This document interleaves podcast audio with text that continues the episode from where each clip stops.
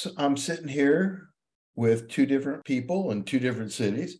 One is Mark Stepp, my co-host and the producer of uh, Full Contact Cannabis. Mark Stepp, how are you doing, Mark? I'm good. You know, it's game day, so uh, you guys will just sound like crows to me. Okay, well, that's cool. uh, before we, you you get away, uh, is it still raining in California? Yesterday was gorgeous. Uh, actually, was able to go out in uh, t-shirts and shorts. First time this year. Had false hopes though because I just the weather just escalated back to another uh, Pineapple Express atmospheric river is going to start today and last all the way till Thursday. They're expecting five feet of snow. Back to square one, as they say. But by that time, you'll be in Nashville. Yes, sir. Directing in a cave, which we don't have to go into, but it's one of those things you do on occasion. Yeah, and at least it won't it won't snow in the cave. So that, that's true about that. And we're also conversing with Derek Besenius. Now, and then your proper title of uh, Lab Canna is it CEO or COO? EEO. EEO. EEO is the, the, the proper title. Uh, my my better half is COO. Derek is a, an aficionado of cannabis and its healing products because of his, his own personal situation. And then, uh, how many years ago did you take over the day to day on Lab Canna? Uh, that would have been th- three years ago, 2020. And a funny, well, coincidental that we're having this uh, session on the 19th. Seven years ago today, I was uh, in a medically induced coma. So the accident just anniversary just passed. And that's what kind of got you into cannabis, which, quite frankly, has gotten a lot of people into cannabis. Has been the, the like I said, the healing properties. The one thing I am curious about it, once you got your interest picked in cannabis, by golly, there's a lot of things you can do in cannabis. You can be a cannabis lawyer, a cannabis advocate, a cannabis accountant. What was the impetus to get into the business part of cannabis? Um, I actually saw an opportunity and an opportunity to bring a different level of therapeutic sophistication to cannabis. Um, I was very, very interested in all of the medical properties, the potential of this plant, and I'm sure that uh, there are many people that would feel similarly thought we'd move a little bit quicker than we have. But what reason I'm saying that is a lot of people who believe it and advocate it. But what made you, or did you want to run a company, or did, was there a void that you filled? Uh, I did. I, uh, when I was younger, about three years old, for some reason, and I realized a lot of the pains that come from that now. Uh, I, my life goal, my professional goal, was to be CFO of the company. Um, and I actually was fortunate enough to achieve that for a cannabis company at 27 years old. That was really my parents are in the professional corporate sphere. They have been in and out of investment banking and corporate law for a very long time. So it's what I knew. It's what I uh, everyone wants to grow up to be at least if you have great parents to be like your great parents. Yeah, but you could have been, like I said, gone into uh, finance, commodities, but running a cannabis company. I guess what I'm asking is that when you got into it, did you wear what you were getting into? To a certain degree. Um, there was obviously LabCanna has done quite a bit, similar to TN Homegrown. Um, we were vertically integrated for a very long time, and having those operational differences, I don't like just sitting behind a desk all day. Um, I like having hands touching the manufacturing process, touching plants, and I just see all of the potential for growth, quite literally and uh, economically, the potential that exists. Um, now, obviously, regulatory and uh, the advocacy side of things, that's taken a pretty big sphere and pretty big scope for myself as well, as is necessary to continue to evolve and progress. Well, the reason I'm saying that is that by the time you got into it, we're talking about 2020, right? About that period. Uh, 2018 is when I got into it. When did you start running the company? That was 2020. Okay. So, had you those two previous years, what was your participation in, in the cannabis industry? Uh, I was an investor and I helped really from the ground up form the next level of Lab Canna, uh, opening our retail store, uh, building structure, building operational structure, doing the uh, accounting and bookkeeping. It was uh, nose to the grindstone, hit the ground running entrepreneurial experience, no doubt. The reason I'm saying that is by 2020, it was evident that the hemp driven cannabinoid industry was in severe distress. And were you aware of that, or was it too busy seeing the trees for the forest? Uh, no, I was absolutely aware of that, and you know, I. But uh, you still did it. yes. Yep. I like pain. that because that is the thing about it is that the industry, there are certain aspects of of industries that are no longer relevant is the smaller mom and pop cannabis company still relevant? I would say absolutely. I think that there is always going to be a niche for uh, craft, small batch, anything. Uh, look at the progression of the beer industry. You know, everything kind of follows that same parabolic trajectory. Um, if you look at Anheuser-Busch, got massive, and then we now look, there are probably two, three dozen small batch craft beer breweries in Nashville alone. Um, I see cannabis going through a uh, rapid version of that, and we see that happening, as I'm sure you could affirm right now. Well, the reason I mentioned that, I'm glad you brought up craft beers. For the last well, Stepp, yes, you sir. know about craft beer. Yeah, but uh, what Derek just touched on is how quickly the cannabis industry is trying to attain that level. But what I'm saying though is, you know for a fact because you were thinking about open a, a craft brewery, how yep. competitive, and maybe that that's one of those things that you know every. I mean, because it is. How many craft breweries can Nashville uh, absorb and support? How many can how many cannabis companies? And to think about both regional craft beer and cannabis is because there's a certain aspect of it it's enamoring. I mean, let's face it. You and I both know the first time I tasted one of your your first batches of beer, it was like, "Damn, dude, this is good. We should sell this." Yeah, I got lucky. But so, but Derek, isn't there the same aspects of cannabis? I would say yes and no. I mean, if you look at the West Coast, for example, um, some of the big MSOs have already divested their large operations, jumping to the next perceived opportunity. Um, there was, uh, you've said this before on previous uh, editions of the podcast, but the general understanding of simple base economics uh, just was not really thought through. There is tremendous supply as well as relatively uh, a high demand for cannabis products and the slew of new cannabis forms of product that are now on the market. The cannabis tourism that came with all of the initial states that have legalized that's obviously dwindling now that it's become available in at least in the, the medical space over 35 different states at this point. We're going to see that to uh, continuing. Uh, we see the oversaturation, especially in the hemp industry, of hemp products, hemp derived cannabinoids. Everything has the same similar trajectory. Look at the dot com bubble. No different. It's business. All these these companies are dying the whole thing, and let's go back to craft brewery.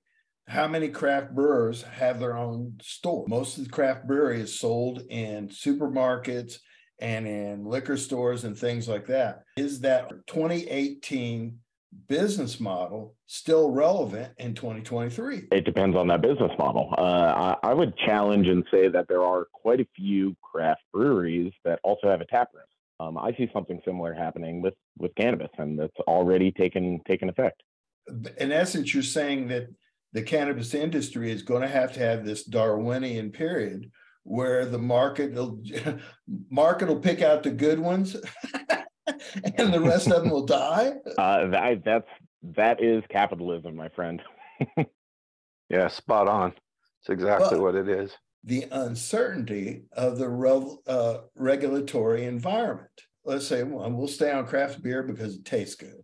They don't continually have to change how they make it, what the level, you know, alcohol, how they can market it, you know, all that like cannabis does. There is no doubt, no doubt about that. Um, I I 100% hear your point there, and I think that you know we've all been existing in this uh, legal gray scape. Uh, and it's tough to play the game if you don't know the rules. Now, FDA, we know the FDA just kicked back uh, CBD specific regulations to Congress. Um, we're sitting on now going on five full years since the uh, 2018 Farm Bill was put in. We have another one coming up, the 2023 Farm Bill, that could change the entire scope again.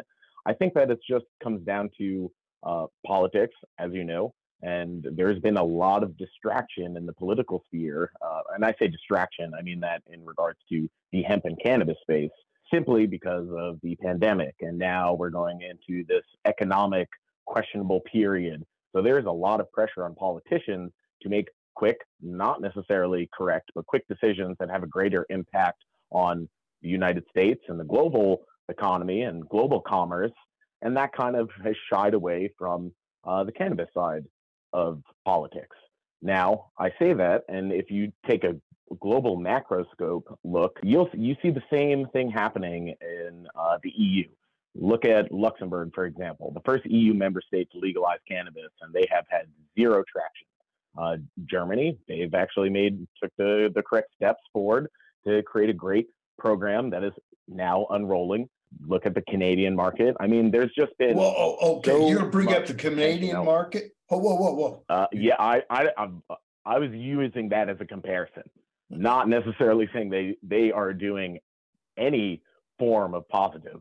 Just using that as an example of cannabis programs that have rolled out from some of the bigger governmental players. And now it's been a slow roll because of all the other things that are going on in the world. The reason I'm going to go back to Canada is because I see the EU is just a weird place. It is. It's that's going to be the mm-hmm. weirdest cannabis rollout in the world. But Canada to me is the poster child of how the we're going to look at Canada. What is the oldest, uh, the biggest country to have recreational cannabis the longest? And it's Canada mm-hmm. and, and it's a train wreck. What's to stop what happened in Canada not happening here? I think it's we see the examples already. We see a, a lot of the MSOs jumping from opportunity to opportunity which is exactly why I brought up the craft beer example. I think that that is going to be closer to the rollout of a larger cannabis industry in the US. The infatuation with scaling up in large companies which is what happened in Canada. Canada, they could have opened up their whole market to the people who were doing med up there. But no, they wanted to go through Health Canada. And because of that, they favored big companies who came in, overestimated what the market was in simplicity, and it, and it just has has failed. Meanwhile, black market in Canada is bigger, bigger than it's ever been. I well, mean, and I why do you think that's the case? twofold. One, that really, really rich people who start companies think they can do anything. The second thing was they totally overestimated the market, which is one of the things I see down here in the United States. We got these people who do these, and I'm sorry, dumbass things where they go, by the year 2030, the market should be based on basically air. And we don't have to use Lab Canna. We'll just use Tennessee homegrown is it real realistic to see that our profit model and the and way that we've been able to do business will be viable? I think that's a question that you could answer. Um, I I but see I'm, that happening in metro closer to metropolitan areas. Uh, just the same way that I mentioned, I, and I keep bringing it back to craft beer. There are available opportunities similar to hospitality and hospitality groups. I see a, a rollout of a similar platform and program where those smaller operators are able to supply those larger MSOs and not necessarily be able to maintain their brand. I will be very transparent about that. However, it doesn't mean that those businesses and those operators need to fold completely. Again, this is all speculative. You just said it yourself. We've seen how many supposed research reports and analytical reports have come out saying that CBD, let's use just CBD for an example. CBD by 2025 will be a $35 billion industry. Well, what are we at today? Six billion. Five? Yeah, yep, five, five six, six. Yeah. Yeah. Yeah. Yeah, I think yeah. It, I think the other interesting thing here too, because since we are staying on craft beer, the, the cannabis industry is still youthful as far as being a legitimate business model across Amen. across the board The beer industry, not so much, but I also think even for craft brewers, mm-hmm. inventory control is so much easier to manage than cannabis because cannabis is purely agricultural first, where beer manufacturing is ingredients that are easily attainable in other areas. And supply and demand is either easier to control than in the hemp or cannabis industry. And, and that's what's going on right now. Everybody overproduced in anticipation of this $30 billion market. So now it doesn't have shelf life. I think it's a, a fantastic observation Stepp because maybe what I'm saying is is that the cannabis industry isn't mature enough to actually have a structure that that, that is conducive to doing this business. Wild Wild West or New Frontier. Yeah, true. my, my, favorite quote is from Kristen Nichols at Marijuana Business Daily. She said, uh, "Marijuana is the Wild Wild West. Hemp is uh, Mad Max." and it, and it kind of is. I mean, it's still this like our companies, right? For people don't know, Lab Canna and Tennessee Homegrown in the first years were rivals, not so much because of Tennessee Homegrown, because we were this little company, but there were people that were pressures on the companies that were merging to like take no prisoners. So it was very, very competitive. That has changed over the years, especially because of dear old Derek. Derek, for folks that don't know, when Derek came into Lab Canna, it was a very big, fresh breath of air. And it was a whole different attitude. But in the first part of of hemp until and still in a bunch of people, it is Mad Max, take no prisoners, pry customers from their dead cold hand. And that's having to change. And that's kind of, I guess, what we're all trying to do. When you guys decided to put out an olive branch to us and stuff and give us a big hug. What was the thought process? Multiple. Uh, personally, I think that in order to find success for everyone in this industry, there needs to be a uniformity and a uniform message to make the legislative change that we need to do unbarred, less red tape business growth of an industry and collaboration is a, an absolute must. I just feel that way on a personal level as well as on a professional level. If we can take a completely separate example, look at the automotive space. Even the biggest grossing producing automotive industry professionals, they're selling information and selling engines and selling uh, uh, technologies between businesses. That it should be no different for any other industry. I think that you know this plant is the people's plant. So it brings a connectivity within your endocannabinoid system. So why should that be any different from how we operate as business owners in the cannabis space? Um, I think that there's much greater strength from working in collaboration than there is uh, uh, trying to protect and create those bubbles and spheres uh, out of fear. Lab Canna's our core values are educate first, be a resource, grow together, and the final one is, excuse my language, give a shit. You just have to care. Well, the reason I'm saying that is about that, and I commend that. Why does cannabis draw so many scoundrels? I would say that's because of the green wave. They they saw a, a monetary capitalist opportunity, and a lot of big money, big pockets jumped into this industry.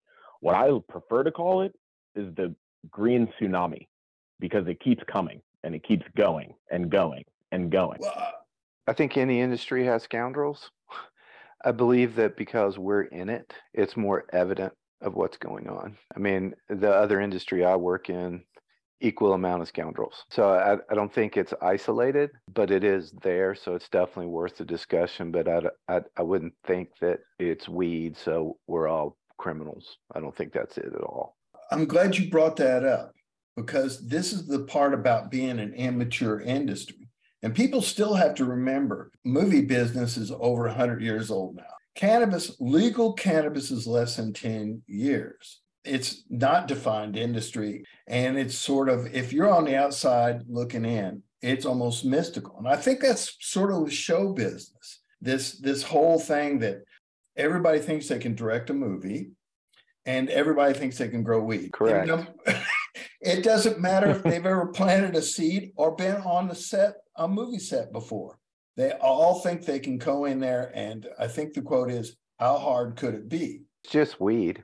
Yeah, like with yourself, uh, Derek. You've been doing this since 2018. Does it still not amaze you how many cannabis professionals are clueless? It is a little uh, perplexing. I think that there's a, a level of blissful, ignorant optimism, um, something that you know keeps the attention on the potential growth of this industry. Kind of goes without saying. Uh, we're still waiting on the the legislative change. It's the legal landscape and different regulations on a state by state basis that really have stifled the growth and progression of this industry, there's still a ton of innovation happening. Yes, it does surprise me. At the same time, I understand why it's still there.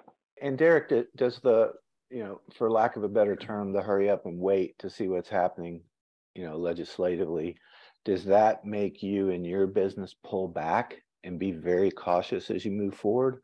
Or do you still feel your full beans all the way in? I would absolutely say we've taken a tasteful, tactful approach to not have uh, bulk inventory, to uh, not go full force and take a uh, many entrepreneurial risks that you generally would take. You know, it don't really want to get so deep into the following politics around this, but I am uh, a half black male. I am biracial. So taking risks as a black male in this state in regards to cannabis, there's a lot of reservations that that kind of remove me from that. I mean, look what just happened in Memphis to the family that lost their children to DCS. There was a family out in West Tennessee that uh, was on their way to a funeral. Um, they had tinted windows and were pulled over for those tinted windows and not passing in the left lane.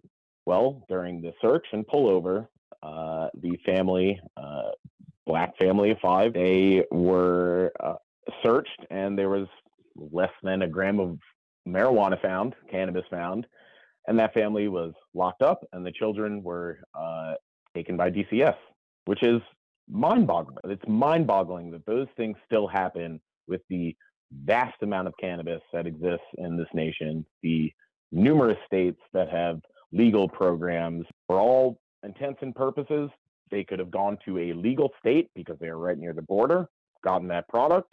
Tennessee actually has a medical law that allows for that as long as you have a doctor's note. But at the same time, it's that conflicting regulation and the conflicting targeting of certain individuals, in this case, a, a black family, that makes me, as a half black male, hesitant to take some of those legal gray area risks that exist for the cannabis industry in Tennessee. You guys, Lab Canna has been uh, squeaky clean, which is a good thing, right?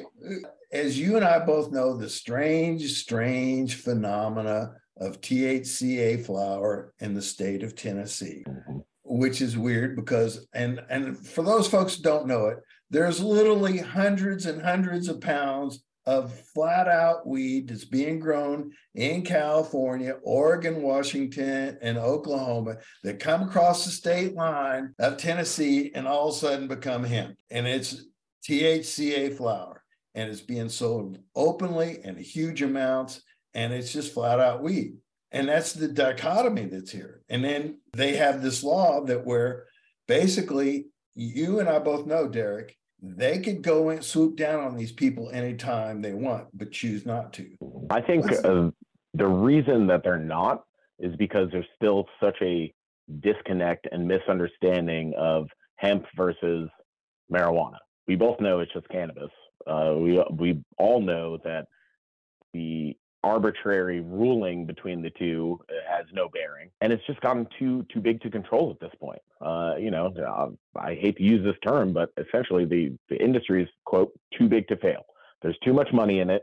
Like we said at the beginning of this there's a lot of money from very influential people connected to politics that have vested interests in this industry.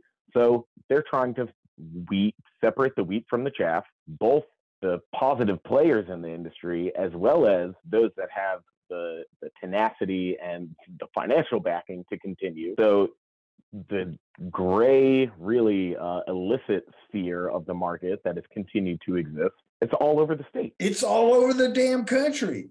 Any any state that has loose little hemp derived cannabinoids, they're all doing it. And this is the thing that just is like, okay, are, are we dancing on the head of a pin here? Or is this uh which seriously, it's like back in when there was prohibition, they actually had medical alcohol. People don't realize it, but you had medical alcohol, and there were certain states where it was real easy to get little thing, and it was their way of keeping an industry alive while they were trying to figure out what the hell's going on. Is it your observation that there are so many hemp-derived companies making so much money and giving to so many people that they're kind of stuck with it? They being uh, the government, uh, the man. Yes, yes, undoubtedly. And it's funny that you make the comparison to prohibition. Um, I'm seeing quite a few striking similarities to where the U.S. economy is now to the time that prohibition was lifted. I don't really want to get very deep into that. However, I see the availability to create a new industry, create jobs. Uh, a lot of people are probably going to want to punch me in the face for this one, but to tax and bring greater proceeds to pull uh, bailout of now financial institutions, really to bring that back. That's what happened with prohibition. That is kind of where we are currently, and I see a, a strong potential for legalization, federal policy change. I won't say legalization. I will say policy within the next three years. Okay. Okay. Now this is all right because Stepp's in California, and he he can tell you like how many uh, farms and rec shops are for sale in California right now. I, I would say it's probably getting close to fifty percent, and also you know some of those are are large operations. I mean, MedMen is uh, they have some serious debt, so they're looking for a buyer.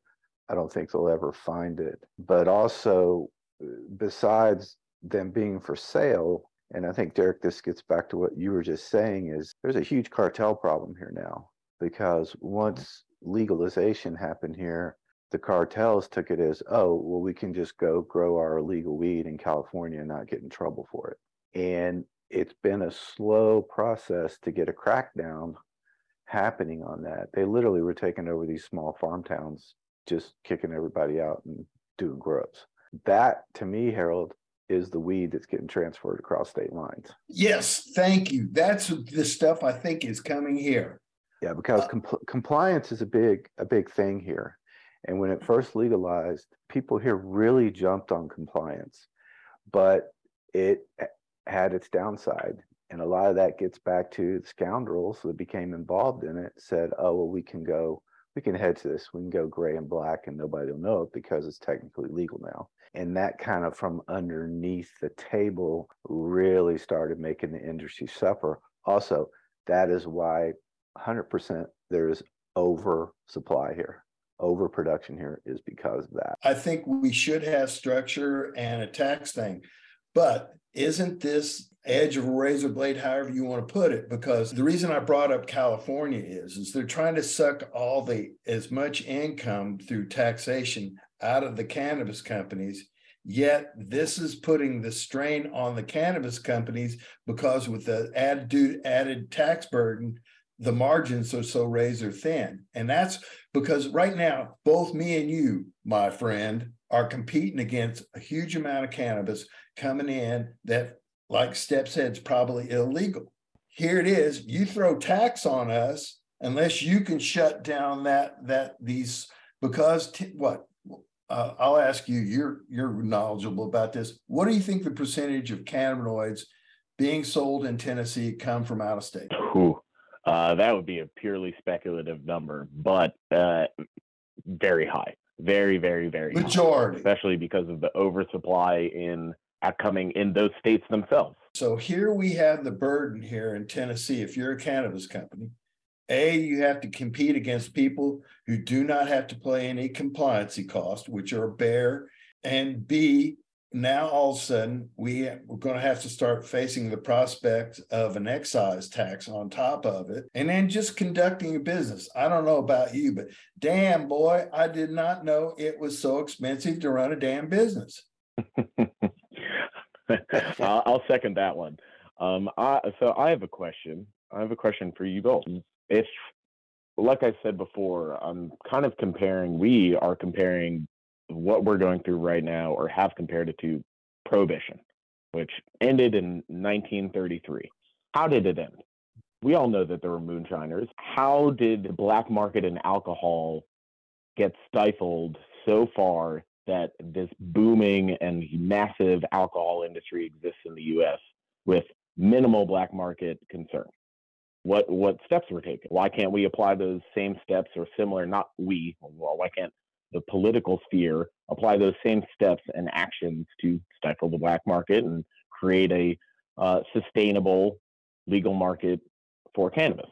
Concerning alcohol, the federal government 100% strong armed it and they took control of it. Then the states have a very structured distribution licensing system. Being a liquor alcohol distribution person in any state is expensive and difficult. So it's not for the young at heart. So therefore, it immediately started controlling the environment. That's not happened with cannabis. The federal government's kind of like, uh, we'll check it out later. We might raid you, but we'll check it out later. And all the states are running willy nilly on doing whatever it is they feel like they want to vote and do, whether it's legalization, recreation, or none at all. So therefore, there's inconsistency across the continent that makes for it being out of control. Same thing happened in Canada. Would would you say that right now, because what I heard is that the state level of regulation was came secondary to federal at that point. And cannabis is obviously flipped. But what I heard, and please correct me if I'm wrong, is that the licensing structure on a state by state basis for alcohol which we know varies differently from state to state, similar to cannabis. Would you say that we're just follow, we're following a similar uh, parabolic arc, and except for the fact that federal is following suit from state? I would agree. It's flipped. Exactly uh, what you started with. I uh, I actually have studied the first seven eight years after prohibition got lifted, and it was a quagmire. One thing, there were still states up until uh, the war started that were still dry. Uh, also, when some states came on, uh, and I know for a fact that the whole state didn't go wet. There, I think there still might be to this day in the United States four or five counties that are still dry. Uh, it's probably more than that. Okay. Yeah. And the other thing, which is the kind of what the similarities that though that are so, what happened when you nationally legalize something and the states restrict production? That's when moonshining hit. A lot of people think that moonshining was like during the roaring 20s and shit. Uh uh-uh. uh Those people started NASCARs. That was the 30s, the 40s, and 50s because there was still so many places in the South you couldn't get alcohol. In places, the only hard liquor you could get was in a mason jar. That was flat out straight up, especially in the deep south, because where where the Bible Belt was, they drink, you know, alcohol by drinks. Don't or only place you get alcohol was at the meal. There was a whole host of things that couldn't be done, but people loved alcohol. And that's kind of to me what's going on here.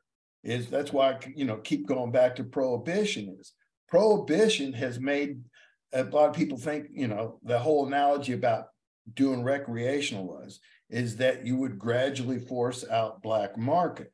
Well, no. If you only partially legalize, what you have done is King hell made black market. Let's look at the biggest black markets. Virginia has had legal weed for how many years now? Still don't have a place legally to buy. New York, which is what 20 some million people still only have 34 rec stores so out of a nation or a state of 20 million people where do you think that weed's coming from whether knowingly or not knowingly, if the more we push into this regulatory environment, unless you do it across the board, it don't matter. I hear what you're saying, but I, I feel pretty strongly in our comparison to prohibition.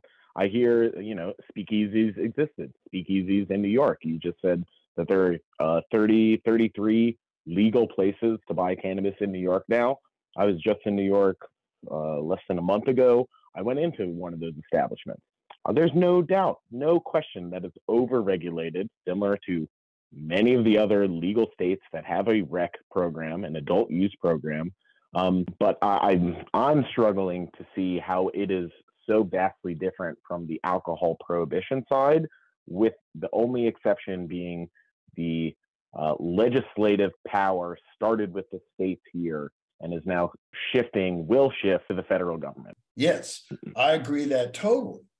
But you and I also know, though, if there's not some uniformity interstate, it's still going to be messed up beyond belief.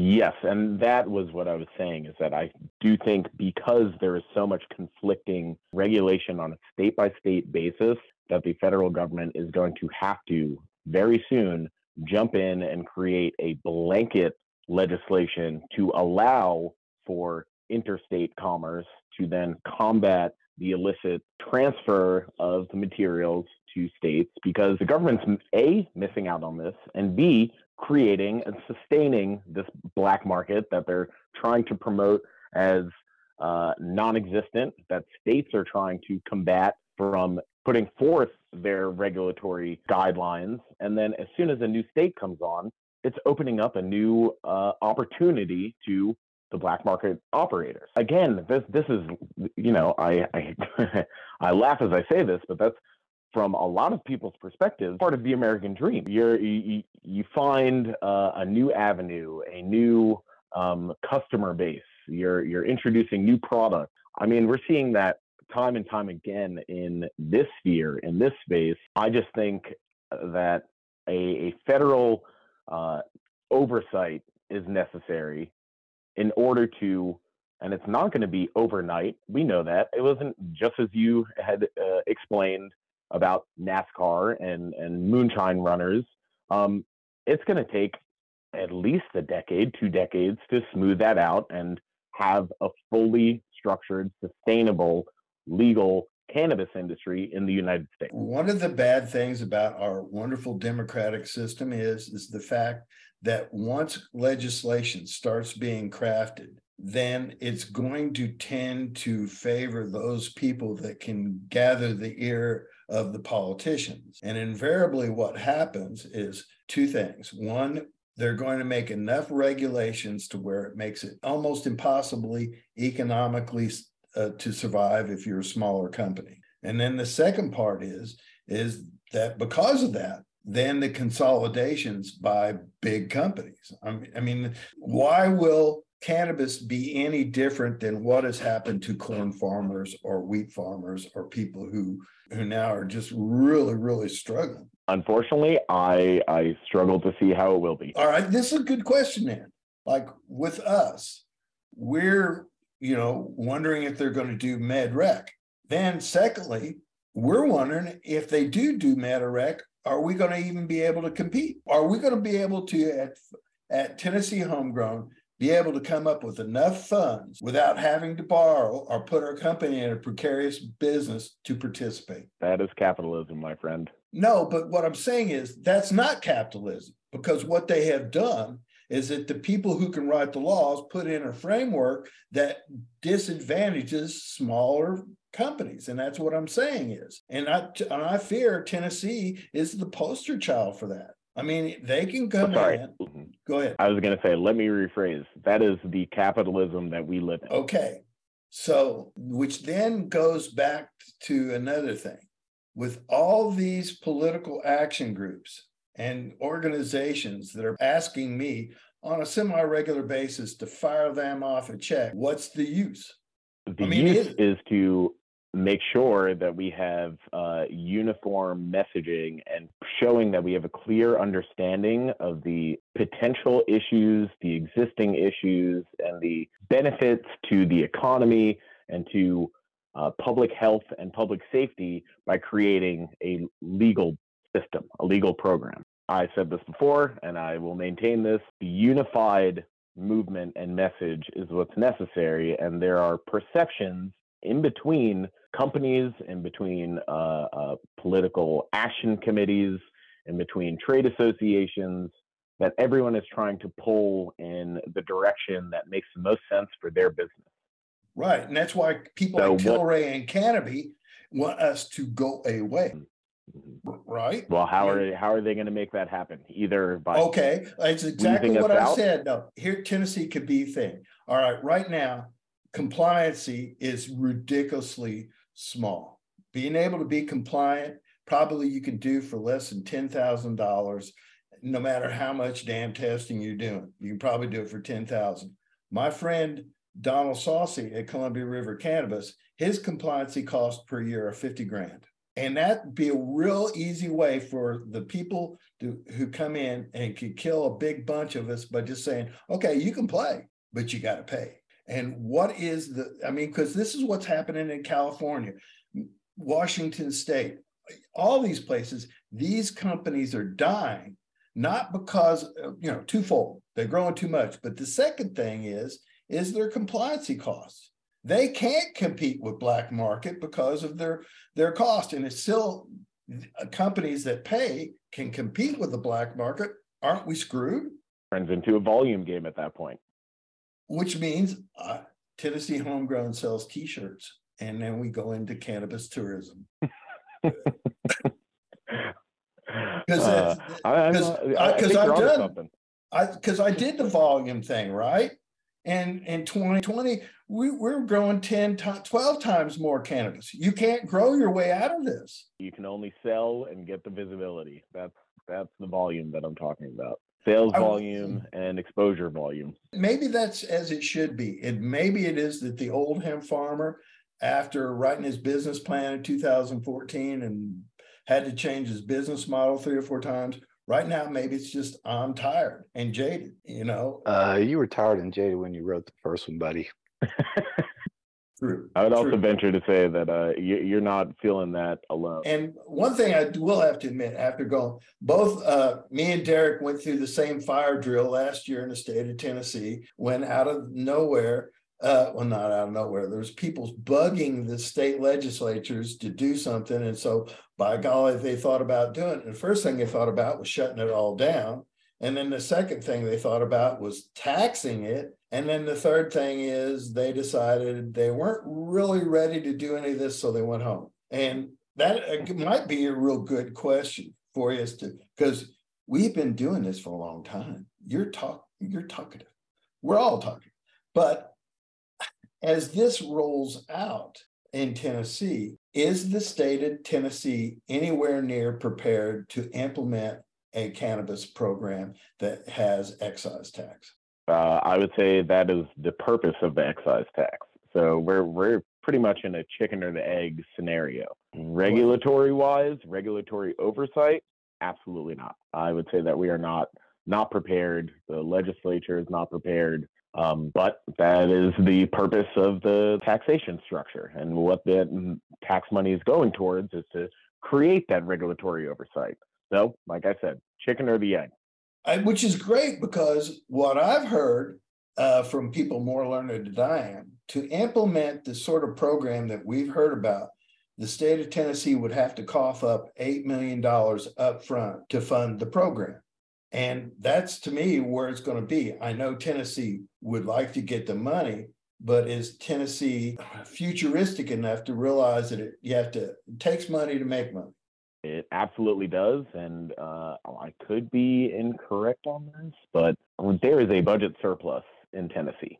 So to say that there is not enough money for the state to contribute to a regulatory body or contribute to uh, creating a new one or picking one of the many that cannabis could fall under uh, and creating a, a division, um, I think that that is uh, just inaccurate. There, the money is there. Now, I think they're trying to see who is going to control it. Everyone, all at least the the government regulatory oversight is just confused. There's still so much confusion around cannabis. uh, around the available cannabinoids, on the mm-hmm. applications and different products that you can make from it, uh, differentiating between uh, what levels of cannabinoids are, yeah. are appropriate. I mean, there's just there's still too many questions, which is why I don't think it's the money side. I think it's just a lack of understanding. Derek, could you do me a favor? And maybe here in a couple weeks, or when this actually comes in and we actually see what we get, could you come back? Absolutely. Uh, Stepp, you got uh, your final blurb? I was going to suggest that we have Derek back again too, because I don't believe we covered everything in our uh, allotted time. But uh, it's all fascinating information. And I also think it's a setup for the future to see what happens next. So looking forward to the next time. Derek, real quick, how can people get a hold of you? Uh, you can please email me uh, at Derek, that's D E R E K, at labcanna, L A B C A N N A dot com. And I'm more than happy to have additional discussions. I find all of this unbelievably fascinating and I, I love the challenge. Well, this is Harold Jarboe, aka the Old Hemp Farmer. This is Full Contact Cannabis, which is sponsored by Tennessee Homegrown. And as always, keep one eye on the weather and the other eye on the market. And thank you for listening, folks. Full Contact Cannabis is a Tennessee homegrown and uppercut media production. You can find Tennessee Homegrown on Facebook, LinkedIn, and Twitter. Visit our website, tnhomegrown.com, for more background and information covered in our podcast. Post production services provided by Uppercut Media and can be reached at uppercutmedia.com.